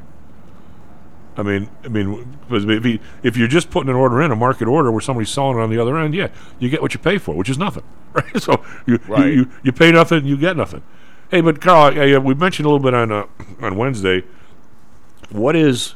I mean, we can we'll, be- we'll be talking about the Chicago stuff as the uh, as the campaign winds out here, but is this whole situation with China? I I don't think I've ever, and you know, maybe you, maybe Russell, are the only two guys I know that. I'm not saying anybody can get their hands around this, but I have never seen a more complicated relationship. I guess if, if Hitler would have waited another five or six years before he invaded Poland, we might have had some of the same kind of crap going on with Germany, where so many people were making money over there and stuff that we couldn't detach ourselves. But I, I don't. Every it seems like I'm not so sure if you put me in charge of this, boy, I'd have to have you and Russell by my side. I don't. I'm not. I don't even know what my first step would be. We're so in. We've got we've got so many people here that have uh, dollar-denominated debt. If we ended up screwing these guys, if they go after Taiwan, and all of a sudden we, well, okay, we, we we do sanctions, and all of a sudden our people don't get paid, or I mean, I, don't. I don't. This this relationship. I mean, all the people on CNBC are. It's like they all took like 40 pills of Viagra every day. They're giddy about putting money back into China. Nobody even they forget all about the slave state and all this other. But I, I don't. I am more more confused about this than any other subject I've ever come across. Can you? Where where would you even start? What would you even do here? Well, Chief, I pointed out I, I've been yelling about this for a very long time. Okay, and and I said that this is this is a serious problem. One of the things I I posted about back before I had my own software running my blog. So this is when I was on Blogger, okay, Yeah. which is Google product, uh, which is where where the market ticker started. Um, it was that we have the, the, issue we have with China fundamentally is that this is about wage and environmental uh, arbitrage essentially. That's that's what's going on okay? That's where our trade policy has come from. And we did the same thing with NAFTA in Mexico and we were sold this bill of goods that if we did this and and the Friedmans of the world bought into it too that you know you put the plant down in Mexico okay they make two dollars an hour but but they're going to put up with that because they're going to want to buy the truck that's made in Mexico. In order to do that they got to make 15 and so very shortly they will make 15 because otherwise they won't work. And as a result uh, you're going to grow market share because now all of a sudden you have another market that couldn't buy trucks before. Now it can all right, and they're going to buy razors, and they're going to buy everything else going, that goes with it. Right, and, and this is a very nice fantasy, okay, and that's exactly what it is. It's a fantasy. It is the idea that we can abstract the ess- the so-called essence of freedom that exists in the United States, which which is uh, to lar- to a large degree a trope as well, and that we can abstract this into other nations, and we can and essentially that market forces will cause this to happen. History says that's BS. Well, which history? Well, I, um, how about the entire history of the world? Okay, but I mean, Okay, I mean, you know, look, we have we have this. There is another trope that goes around, which is white man bad, black man good. That's how black man ended up as slaves. Okay, this is nonsense. The average life expectancy for a white man who went into the, into sub-Saharan Africa before there were antibiotics was about thirty days. Yeah, you wouldn't want to be that guy. Well, you're no, you weren't that guy. These guys all knew this because the first few people that tried to do it ended up dead from some disease they had no resistance to that was endemic there, and the people that lived there they they'd adapted to it over the space of ten, you know tens or hundreds of thousands of years. A white man had never been exposed to it, and they all got killed. Same sort of thing that happened when we came over here and we brought smallpox in here, and we wiped out three quarters of the of the Native American population. You know, the only uh, the only disease that uh, we ship back to Europe when we the, when we the Native Americans ship back to Europe. Hmm. So you should know this. No, I don't. It was either syphilis or gonorrhea. It was syphilis. I, I was good. I, I was going to guess syphilis. I don't think there ever was a case of syphilis in Europe until somebody came over here. Well, that that wouldn't shock me. But you know, I mean, that's that's the thing is that there's. So who was really doing this? Well, who was doing this with other black people? Oh, sure. Okay, and so uh, excuse me, without that, there would have been no slave trade at all, zero. Well, Because, sure there was. There was all kinds of white slaves. collected the people without ending up dead. There were all kinds of So white we slaves. Have, we have this idea that that we can export something somewhere else, and when we do that, everything's going to be peaches and wonderful and, and beautiful, and it's all going to work out okay. And that is never, never throughout history has that worked. the The history of the planet is that people are pigs in the general sense. There's exceptions, but you have to have regulatory structure that says that if you do these kinds of things, you're going to go to jail and you're going to have everything you have stolen from you, and it's all going to go away. Because if you don't do this, people are going to do bad things. But to there's a- and could that's, take- that's the history take- of the planet, and it doesn't. You know, you, were talking earlier in the show about the thing with kids, right? Yeah. And okay, um, yeah, if you get caught with a gun in Chicago and you're 30, you're going to jail for it. Hell A of long time. Oh, yeah. Fine. So I'm a gangbanger and I get a 12 year old to do the shooting. Yeah, and it's now we don't seem to be able to deal The with it. 12 year old doesn't get, you know, gets a slap on the wrist. He's out in the same afternoon. Um, well, you know, you really think that people didn't adapt to the reality that you put in front of them? Well, that's what- you did the same thing with the with the Chicago public schools. You have, if you've got a school that has not one student who's proficient in mathematics, and you have several of them within Chicago, and and it's not just in Chicago; they're in other states as well. You're not going to convince me that every single one of those students is on the left side of the bell curve intelligence wise and has an IQ under 80. No. I don't buy it. Are there are there some? Yeah, sure. But all of them? No. The problem is you have a teacher up there who has an IQ of 80. Well, I think the uh, the, the drugs and the so forth. Um, let's let's kick this after break because it's interesting. I actually Did I lose you? No, I got I got you. Uh oh. I Um, seem to have lost the feed. Um, you're, I'm hearing you, and you're hearing me. If you're hearing me, I'm hearing you. Let's go to break. SP futures up 13, NASDAQ futures up 36. Be right back. Stocks and Jocks. How much confidence do you have that your investments will make you wealthy? Do you truly know the odds? Welcome to Luckbox, the control freak's guide to life, money, and probability. Luckbox shows you how to factor in the likelihood of success before you commit to an investment or any other life decision. Your brain is smarter than your gut, and that's why you owe it to yourself to read Luckbox. We've made it easy because Luckbox is free for one year at luckboxmagazine.com/jocks. Each new issue dives deep into the current investing climate, separates the signal from the noise with timely, actionable trading ideas, and equips you with savvy investing tactics you don't already know. All while exploring how to live your best life through music, spirits, food, sports, travel, fitness, and a whole lot more. Luckbox is the essential magazine for proactive investors who are hell-bent on controlling their financial futures. It's for overachievers and alpha types who don't buy into Wall Street's investment gurus. It's for mavericks who believe in life, luxury, and the pursuit of happiness. It's for you. Smart investors don't bet on possibilities, they play the probabilities. Luckbox is $7.99 on newsstands, but you can subscribe for 10 free digital issues at luckboxmagazine.com slash jocks. Don't rely on luck. Get Luckbox at luckboxmagazine.com slash jocks. Hello, this is Tom Howe, the Chief. We've talked a lot on the show about risk and suitability, about how your portfolio should match your age, income, and risk appetite. It's been hard for investors to maintain that suitability in the last several years due to a Fed strategy that has driven interest rates to virtually zero. You may have even heard that the Fed was trying to drive conservative investors to a riskier portfolio on purpose, for whatever reason. I'm sure you are aware of investors that took some increased risk, such as longer term fixed income securities, and are now unhappy with that choice. At PTI, we've always stressed total portfolio risk awareness and tried to minimize chasing returns in a tough environment. Well, now it looks like maybe interest rates are moving more towards historical levels. Everyone needs to be aware of what that continued movement might do to your portfolio, both good and bad. We also have a stock market that seems to have stalled, at least for the short term.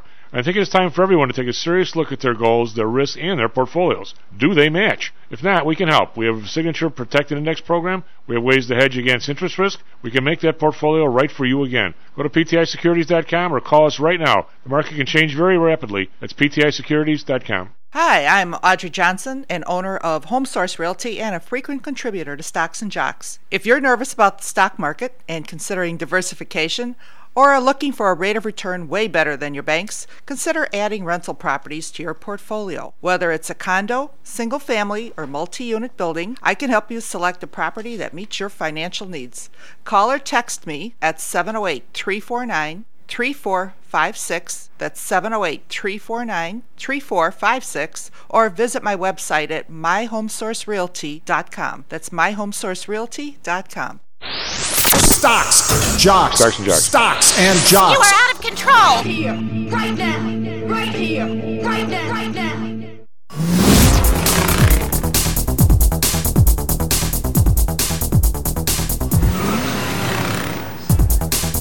Hello, and welcome Stocks and Jocks. I'm Tom Howe. Andrew on the board. SP futures up 13, or up, or not up as much as we were earlier. We were uh, uh, down last night, but we we turned it around a lot. Now we're kind of easing back a little bit. NASDAQ futures up 40, Dow futures up 69. Uh, individual stocks got Honeywell up 255. We've got uh, Apple up a buck 69. Nothing's really down. And here we got Home Depot's down a buck. Uh, Visa's down 86 cents, but the Dow's pretty muted here this morning. Over in Asia, we got some some rallies here. The Nikkei is up 428, 1.6%. Hang Seng up 138.7%. Shanghai up 17.5%. As a private market survey shows a sharp recovery in China services. Okay. Gee, who did that study? Uh, DAX up 146.9%. FTSE actually down a point. We would call that flat. CAC around up 48.7. FTSE's been going kind of different directions as the the other guys the last few weeks, a few, a few days. As we review, Dow, it was down in the morning, up 341. S&P up uh, 29. We'll call it 30. Nasdaq up 83. So a solid move up yesterday. Bonds uh, down seven basis points today, but still over four, 4.005. The Bund down three, but still 2.72. and Japan still buried at this top end of the range at 0.50. We've got oil down 58 cents, 77.58. Brent down 68 cents, 84.07. Natural gas up 7 cents, but still under 3 bucks, 283. RBOB down 2 cents, 267. We've got gold uh, railing, wow, up 1250 now, 1853, so above 1850, which is good. I got my people very long gold here. We we got real long was when it was down below around 1820, so good day so far. Uh, silver up 28 cents, 21.19. Copper up a penny, 409. We've got crypto uh, down for 1100 bucks. We talked about the Silvergate place having trouble uh, with that. We'll, we'll get back to that with Carl a little bit regarding clearing firms and lack thereof. And we have the dollar is uh, down a little bit against both. That's one of the reasons why gold is up. Uh, the euro's at 106 and the British pound 120. And we got for us traffic, weather, sports. Big storm coming today. Rain or snow? What's your call? Looks like it's going to be. Uh, well, same, same as the first hour. Uh, What I'm seeing here is uh, some slushy snow, so probably maybe right in the middle. Uh, for me, as someone who enjoys snow, say it's the worst kind. Yeah, uh, it's heart attack snow. But uh, but uh, uh, starting off with sports uh, tonight at 7 p.m. The Bulls are going to be playing the Suns, and going over to hockey. Last night the Blackhawks lost to the Stars, five to two. Tonight the Coyotes are going to be playing the Hurricanes, 8:30 p.m. Chicago time. Over to Chicago weather. Yep, it is uh, currently 37 degrees, cloudy, and we do have that winter weather advisory. Uh, yeah, it looks like it's going to hit us a bit later. Well, starting about, I think as soon as the afternoon hits, we're going to start getting some uh, rain, maybe snow, probably both. Um, over in Phoenix, uh, they are at 30, uh, 42 degrees, excuse me, uh, cloudy skies, and a high of 61 today. Now, finally for Chicago traffic, uh, nothing new to report uh, from the last hour. Just still that accident investigation site over very far north on the Tri-State Tollway near Willow Road. It's causing very heavy delays over there. Uh, but other than that, traffic is kind of light coming in on the inbound expressways, and no accidents to report. So back to you, Chief. Do we still have Carl? Carl, are you there? We're, uh, I think you're on the same line as the commercials, but hopefully you'll be here in a second. Um, anyway, we were talking a little bit about the, the China situation, and uh, I would recommend uh, to anybody. Uh, um, that if there's a, a book. It's a, well, it's not about China, but there's a few chapters that are. Uh, it's called uh, uh, George Marshall, uh, Soldier and Statesman.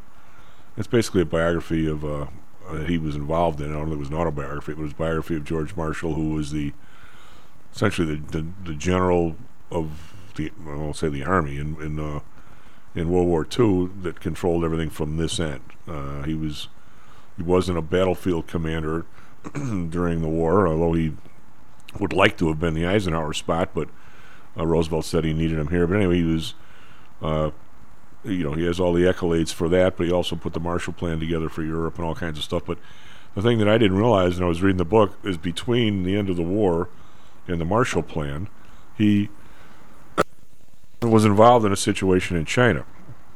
And uh, Andrew, are we going to get Carl back here at some point? I hope. Yeah, yeah, you got oh, me. okay. I was talking about because um, you, you weren't here. I was doing a little bit of a, a background on yeah uh, um, George Marshall and how I did not realize this, but the day the war was well, not the day when the war ended, he was kind of up there in years. He, he got in a car with his wife and they drove home. But I think he lived in Virginia someplace. Didn't he go to VMI? I think he went there. For, that was his college. He didn't go to West Point. Uh, anyway, so he gets home. He pulls up in the driveway, walks to the house, the phone ring, and it's Truman. Hey, get your ass back here. I got a job for you in China. and uh, so he went back, and he and his wife went to China for probably a year. Because the Marshall Plan was not the first plan in Europe. There was somebody else that went there first and totally butchered the deal. It was horrible, the job they did, one of our guys. So Marshall's over in China. I don't know if, I don't know if you knew this. Um, and his job was to somehow negotiate a peace between Mao Zedong and Chiang Kai-shek. And he tried his best, traveling here back and forth. Meanwhile, both of these guys are killing thousands and thousands of people. They don't care, and it just they. And he he finally wrote to Truman and he said, you know I, I'm I'm doing no good here. These guys are just nuts. I mean, there's there's no no shred of anything of our way of doing business or our, our, our life that these guys want any part of. They're just they don't care how many people get lost in the situation. Nobody No third person comes up and says both you guys are out of here. He says it's just crazed. So Truman brought him back and, and put him in charge of Europe because that was another fiasco, and he obviously turned that bus around and, and is famous to this day for the Marshall Plan. But I mean, I, I, think I guess the, the the of the world and the economists and other people are guilty of what Lou's always accusing me of being. You assume that your way of doing business. I mean, we started when I say we, the Anglo-Christian or Anglo-American tradition really started with the Magna Carta, right? And and then there was a was it the 1400s, 1500s where the uh, there was a, a parliament and the king decided he was going to disband the parliament and the whole country went on kind of a general strike and the the king said, "Okay, I, I'm going to abdicate the power to get rid of parliament when I don't like them." I mean, there's been years and years of this. I mean, people. How many people died in the in the, the Union insurrection against Pullman? How many people died when they had unions in the what? What did the guy wrote the Jungle? Was it uh, who wrote Upton that? Sinclair. Uh, Upton Sinclair. I mean, this w- this there's been periods and periods of time when things got so bad. Our people, for lack of a better term, when there's all kinds of people here, black, white, of various nationalities, th- there's a point at which you can't push people around anymore, and somehow, it's I would call it the Anglo tradition or U.S. tradition or something.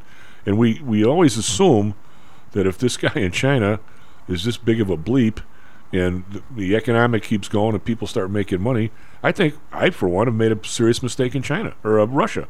I thought the people that were around Putin had made so much dough and had all these these money all over the world and dachas and houses in Miami and God knows what else. They probably were going down to see Epstein with these massive boats that somehow they wouldn't put up with this crap. And yet here they are. I, I would never have guessed that. I mean, I, I know the dude is dangerous and he's, he's he'll kill anybody, but the fact is, he's not much more dangerous than some of the people in, in, in Britain or here that we revolted against. I mean, well, uh, I don't know that he's much more dangerous than some of the people we have in office today. well, that's another, thought. I mean, you Yeah. know, if you if you think about it, uh, uh, you know, Chicago. Um, a, a little shout out to someone who uh, runs a, a, a site that chronicles your wonderful civil values there. It's Hey Jackass. Yeah. Oh yeah. Um, those guys, you know, it's it's it's basically a shot clock, and I'm not talking about basketball. By the way, if you know those dudes, uh, tell them the chief says you got to start doing it during the week. It's not just good enough on weekends anymore. Uh, actually, they do, but they they consider the weekend to be kind of the Shotapalooza, Right. You know. Well, but I think that's that's Right. changed. Well, no, I yeah, I know, but they but they do chronicle the midweek uh, festivities as well. If Well, what, what Kyle and I are talking about, and it's kind of unfair, but if you go to Hey Jackass, every shooting on the weekend, from Friday night to well Monday morning, there'll be an address, there'll be the person's age, there's everything about the shooting. Well, that much at least. And then from Monday to Friday, they just give you the number of people shot. So they don't give you the addresses and the time of day. Because the thing that's really scary to me is the addresses are now everywhere, and the time of day is now all day. yeah, and it's uh, although again, if you look at the you know the map, uh, boy, there is there is plenty of concentration, right? But Oh, it's yeah. not uh, it's not nearly you know what it used to be, where it was all pretty much in one place. Now it's it's it's spread. Well, the expressways have been the huge uh, change. Yeah, and you know the the thing is though is that when you get when you get down to it, the bottom line is that that which you incentivize, you get more of, and when you pay people to do things, I mean, it's there was was just a, a story a couple of days ago. There's been a just in the last uh, few months, there's been an extraordinary number of very very close calls uh, in in commercial aviation.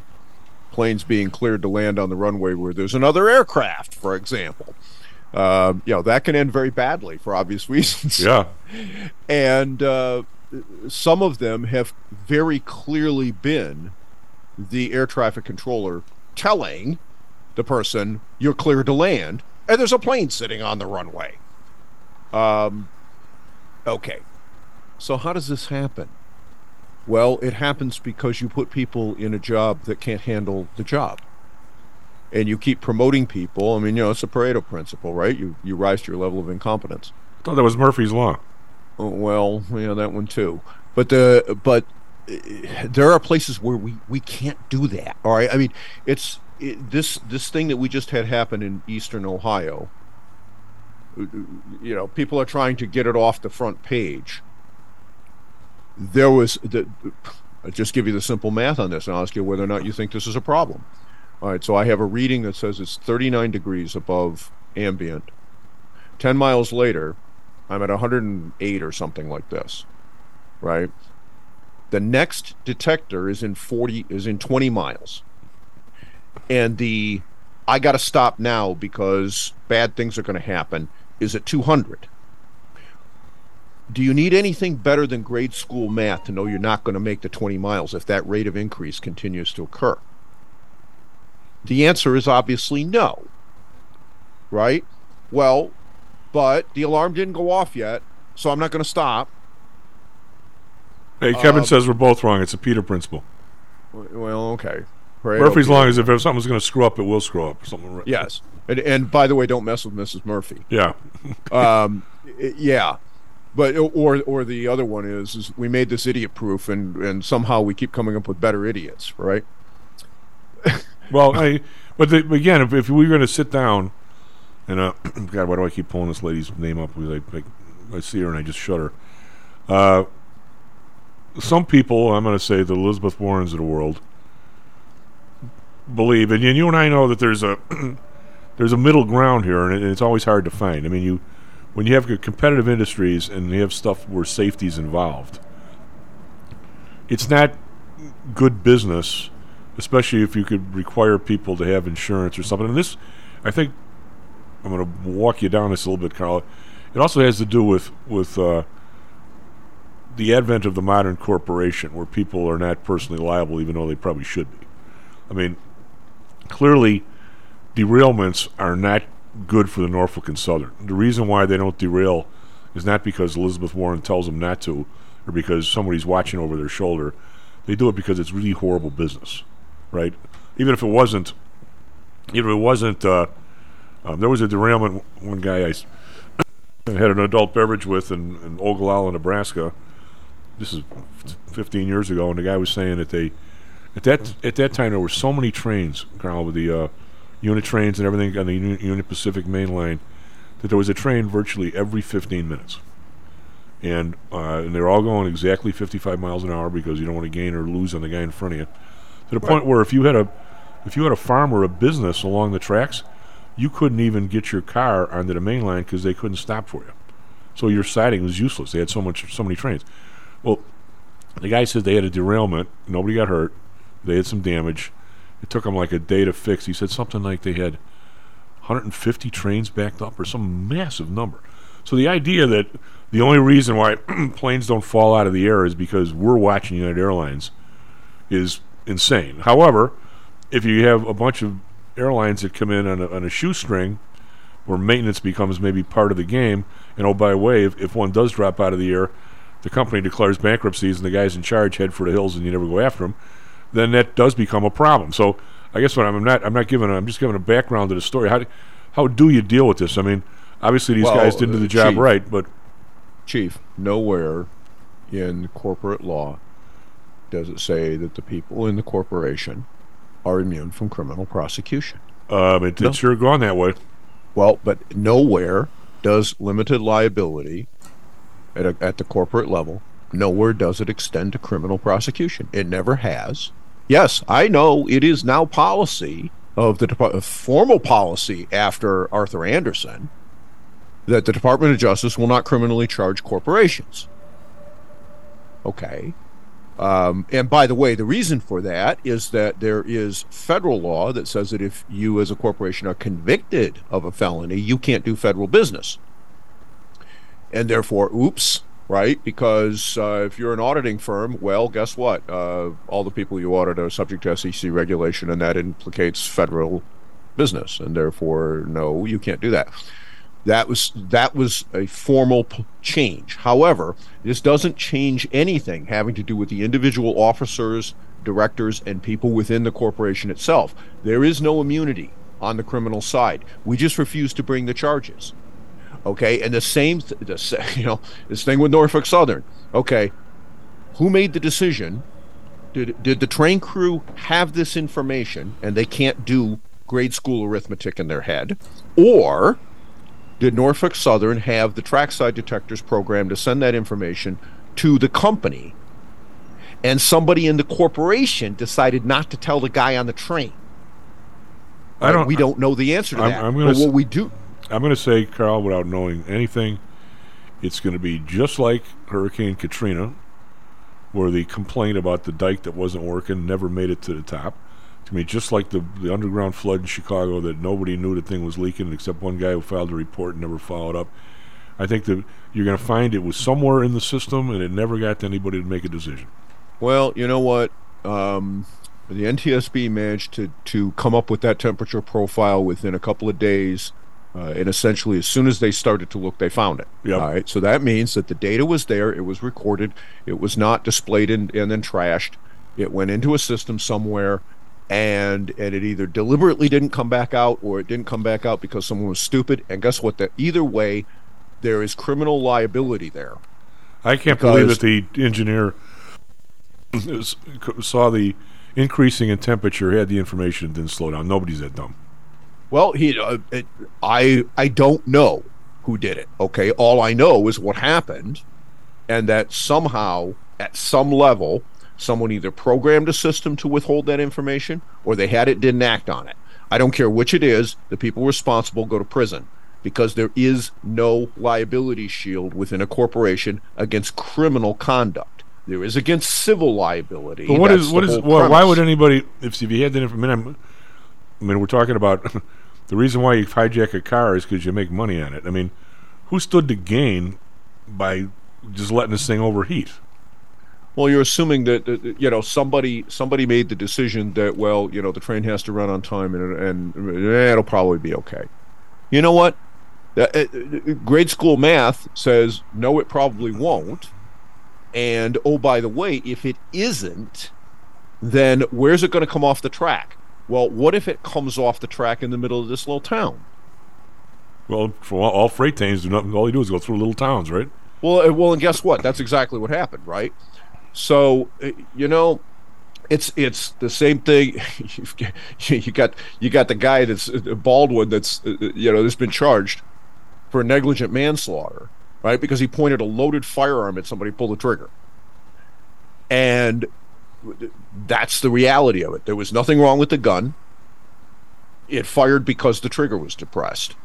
All right. Well, the first rule of firearm safety is all guns are loaded all the time. First, that's the first they're not. rule. When I did my concealed carry, first rule was assume they're all loaded. what was the second rule? Never point them at anybody. I don't know what the third one was, but there was Well, never never pointed at anything you're not willing to destroy. yeah. Okay, that's the second rule. Okay, so you know, and, and the third one is your finger doesn't go on the trigger until you're going to shoot. And Yep. and the thing, all three of those rules were violated. The reason those three rules exist is because if you don't violate those three rules, nobody gets shot unless you mean to shoot them. And that's the reality of it. Okay, that's negligence. It's ridiculous levels of negligence because it's three different violations. And guess what? He got charged. Fine, we'll see whether he gets convicted, but he got charged. Well, the same sort of thing applies if you're a corporation. There is no shield against criminal liability, and yet we refuse. You know, it's the same same thing that went on with a bunch of other things over the last three years. We have these. Oh no, no, nobody could have known. Well, you know what? That's not true. Somebody was somebody always knows. that was available. It was deliberately concealed. It was not acted on. And while the government may be able to get away with this and not get criminally charged, the corporate actors have no shield against being criminally charged. None. What um, it's pretty hard to to uh, to convict somebody for just being inept. Boy, if we had rules like that, we'd have a lot of people in jail. Or people making decisions down the chain where they just, we'll let this one slide. I don't want to bring it to the boss. He's in a bad mood today or something. I mean, there's that goes on all over the place all the time. I mean, it's uh, but how, how much? Did you ever see the uh, see the movie or read the book Patriot Games? Um, it's a uh, not uh, Ludlum. It's the other guy. Uh, the guy who wrote uh, Hunt for Red October and stuff. Tells his name. Uh, I don't know. I'll, I'll think of Yeah. it. But he anyway. The book was talking about th- they were looking for somebody who they thought had gone to to Saudi Arabia and was was hanging out in the desert. These Irish uh, back in the IRA times. These these bad these bad guy Irish guys. And one lady, they thought they headed down to these one of these camps in Libya or someplace.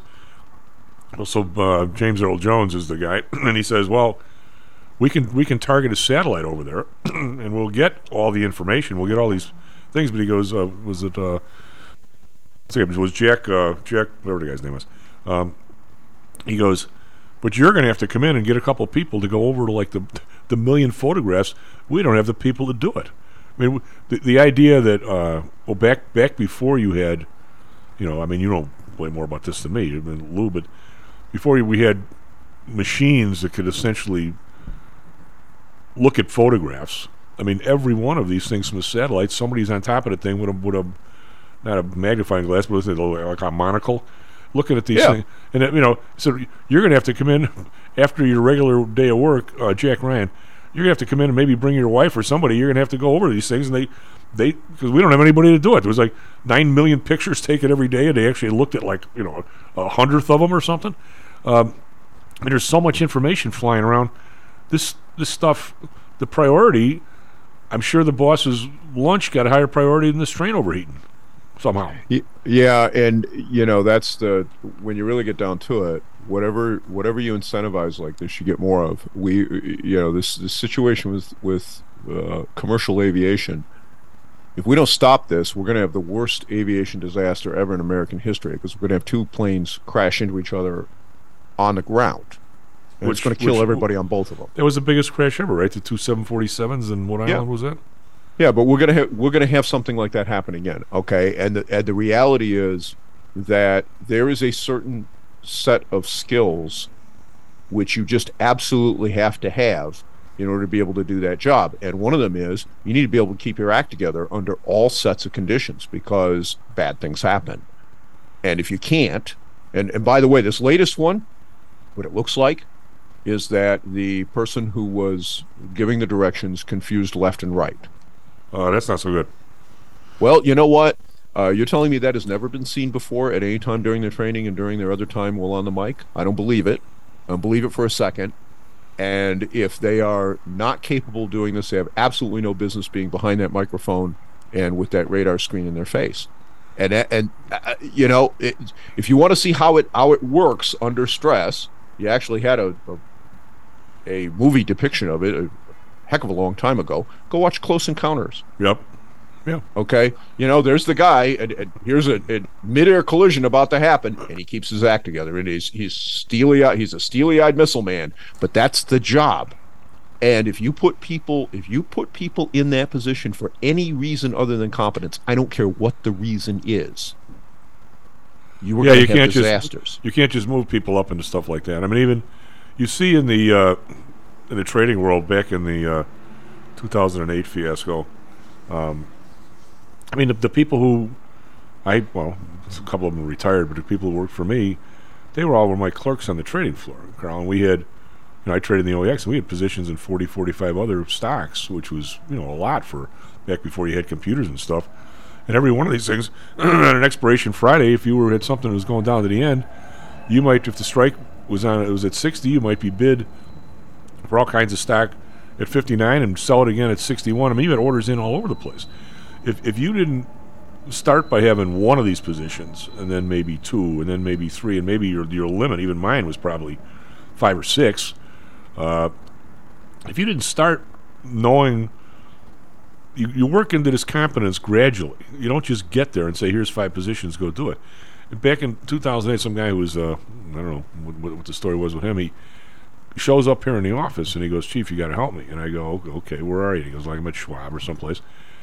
Karl, the guy had probably 20 live option positions going into expiration day, and he started the day with 200 grand. And I said, "You know, I think you're."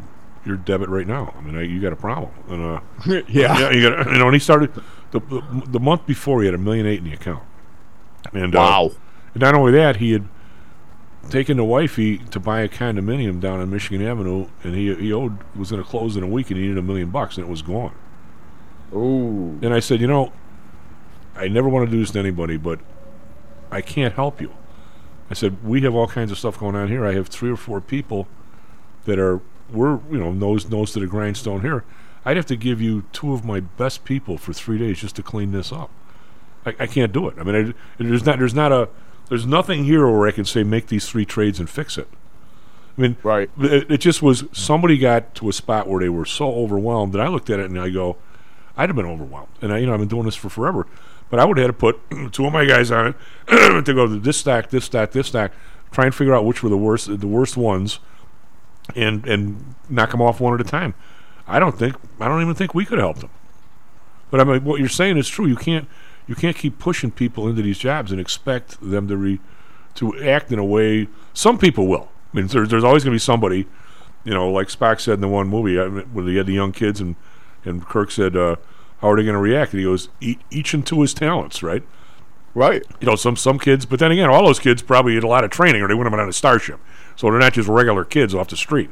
Uh, so yeah, I mean, whenever he gets to the next level of pressure, you never know anybody's going to work, do you? Do you really until you see it? Yeah, and that's and and that's one of the things that uh, that we have allowed to happen throughout different industries and different parts of our government. I mean, the stuff that went on over the last three years within the CDC and the NIH, uh, along with the FDA for that matter, is utterly ridiculous. Uh, it's ridiculous. It's not. It's it's criminally negligent and ridiculous. The things that you know, the, the, what led up to this Norfolk Southern derailment, it's criminally ridiculous. What's going on in the FAA right now with regards to to- you just they just had a nominee that was was told point blank you're not qualified for this job. Uh, but anybody that thinks that that's one nominee, right, who's been running the place for the last you know five ten years, right? We got a dash crowd. I'll tell you what we'll both agree on. Is two weeks from now, other than you and me, it's in the rearview mirror. Something else will come up. There'll be you bet. It's but it, what, what what has to happen is the president or somebody appoints somebody like you. They're not going to like you, or they wouldn't like me. You're going to go over to the FAA. You're going to find out what's going on. How did this happen? You're going to look. What did Wilford Brimley say? When I leave this office, somebody's ass is going to be in my briefcase. And uh, I mean, and, and you have to tell the new people this is how we're working going forward. And and you somebody it's it's a it's a month long job for somebody to just to, to- you got to figure out who's who. I'll bet there's people competent there that can't get can't get up the chain because they're not politically correct or something. I bet the, I bet all these places have people that are competent. They just can't make it to the top somehow. Right. Well, it's because we're putting people there for reasons other than competence. Well, but it, it's They're- not. It's but it's not just. I'm not talking about the, the the woke color thing. I'm talking about just in terms of who you like and who supported you last time too. It's even- Well, it doesn't matter whether Yeah. what the reason Yeah. is. Oh, yeah. Uh, Meritocracy in some jobs is not an option. No, it, certainly for your surgeon, you would hope. But yeah. Well, how about the people who run nuclear power plants? Hello. Yeah. Oh, God. Well, Karl, take care of yourself. I mean, we might have to track you down next week again. We'll see. S&P Futures up 23, NASDAQ Futures up 82. Try and get all this stuff fixed Monday. We'll be back, Stocks and Jocks. Stocks and Jocks is brought to you by PTI Securities and Futures. Go to PTIsecurities.com. PTI ProDirect. Trade for as low as a penny per share and a dollar per option contract. Learn more at PTIProDirect.com. Nadex, offering an intuitive way to trade the financial markets. Visit nadex.com. Home Source Realty. Call Audrey Johnson at 708 349 3456. Hamzei Analytics. Listen to Fari Hamzei every other Thursday and visit HamzeiAnalytics.com. ChiroMed. Back or neck pain? Schedule a complimentary consultation by calling 708 403 2727. DAX Research. Tune in for David Andelman's technical analysis on Mondays and Thursdays and call 1 800 821 4968.